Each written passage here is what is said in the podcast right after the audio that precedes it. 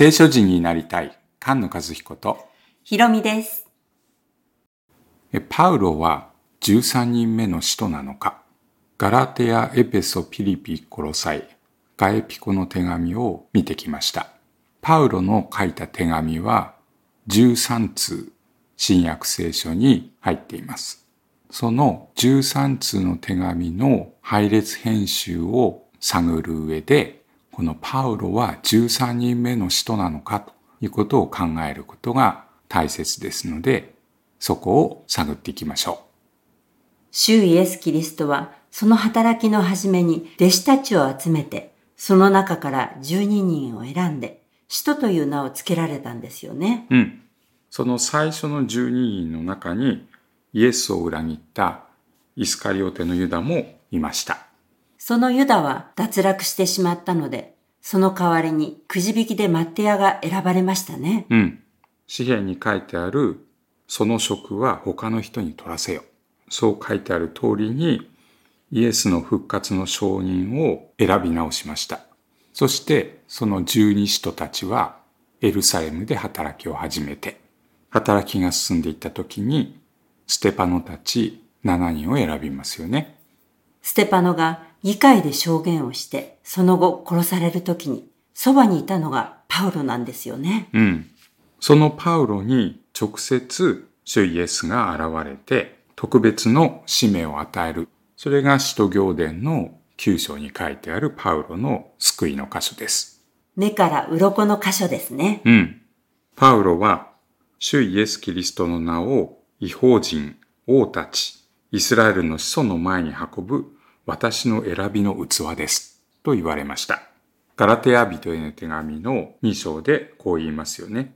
ペテロに見業をなして、割礼を受けた者への使徒となさった方が、私にも見業をなして、違法人への使徒としてくださったのです。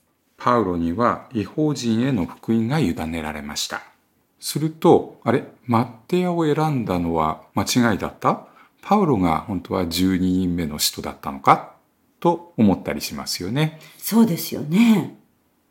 使徒たちの働きは、目視録の新しい都の幻にその完成を見ることができます。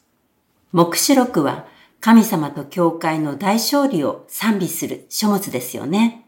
創世紀に始まった初めの天と地、それが過ぎ去って、新しい天と新しい地が作られます。その中心に聖なる都、新しいエルサレムが作られますけれど、その幻をヨハネが見ています。都の城壁には12の土台紙があり、そこに12使徒の名前が書いてあったんですよね。うん。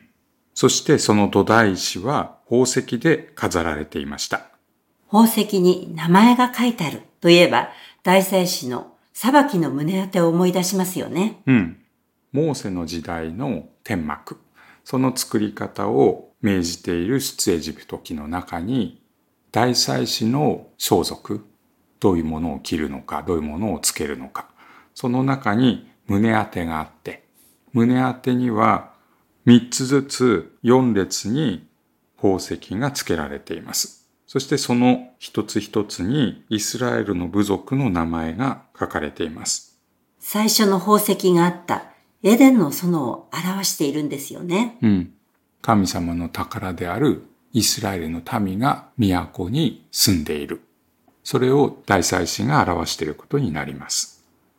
十二使徒たちは聖なる都、新しい都の土台石になっています。そしてその都の門は大祭司の胸当てと同じように三つずつ東、北、南、西に分かれていて、12の門は12の真珠でできていました。うん。大きな一つの真珠みたいですよね。うん。その門にはイスラエルの部族の名前が書いてありました。でもちょっとおかしいんですよね。そうなんですよ。気がつきましたか？ユダヤ人と違法人を、まあ、区別するときに、ユダヤ人は地の民、山の方ね。違法人は海なんだよね、象徴してるのが。うん。地の宝石には十二使徒の名前、つまり漁師たちの名前が書いてあるんですよね。うん。漁師は、まあ、海の人ね。それに対して真珠。真珠は海の宝石。その海の宝石にはイスラエルの部族の名前、地の人の名前が書かれています。反対になってますよね。うん。ユダヤ人と違法人が一つになって、聖なる都を作り上げているということを表しているんですね。そのためにパウロはたくさん働きました。コリント人への手紙の中で、パウロは他の人たちよりも多く働きましたと言いますね。神様の教会を迫害した使徒と呼ばれる価値のない、そのパウロが特別の恵みを与えられました。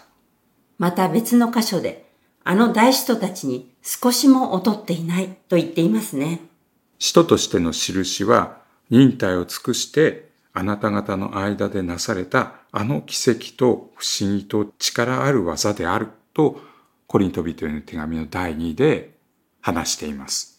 パウロは13人目の使徒ではなくて12人分働いた使徒。パウロは真珠の門のような使徒ということになりますね。うん。土台の宝石には十二使徒の名前。十二の真珠の門にはパウロの名前。は書いてありませんね。うん。パウロは違法人への使徒の務めを与えられていますけれど、喫水のユダヤ人です。パウロは誰よりもユダヤ人が救われることを望んでいます。ローマ人への手紙の中で書いてありますね。うん。もしできることなら、私の同胞、肉による同国人のために、この私がキリストから引き離されて呪われたものとなることさえ願いたいのです。またこう言います。兄弟たち、私が心の望みとし、また彼らのために神に願い求めているのは彼らの救われることです。真珠にはそのイスラエルの十二部族の名前が書かれています。新約聖書にはパウロの手紙が13通入っています。4つの福音書、そして使徒行伝。その後に21通の手紙がありますけれど、ローマ人への手紙からピレモンへの手紙、そこまでがパウロが書いたものです。ローマ人への手紙は、その中でも福音全体を取り扱っている大切な手紙ですよね。うん。ちょっと別格なんですね。そうですよね。うん、そのローマ人への手紙を中心に、12の手紙、その他の12の手紙が12の門、12の土台石のように編集されていると私たちは考えています。その12の手紙がどのように配列されているのか、次回から一緒に見ていきましょう。御言葉に生きる聖書人が生まれ増えていきますように。菅野和彦。ひろみでした。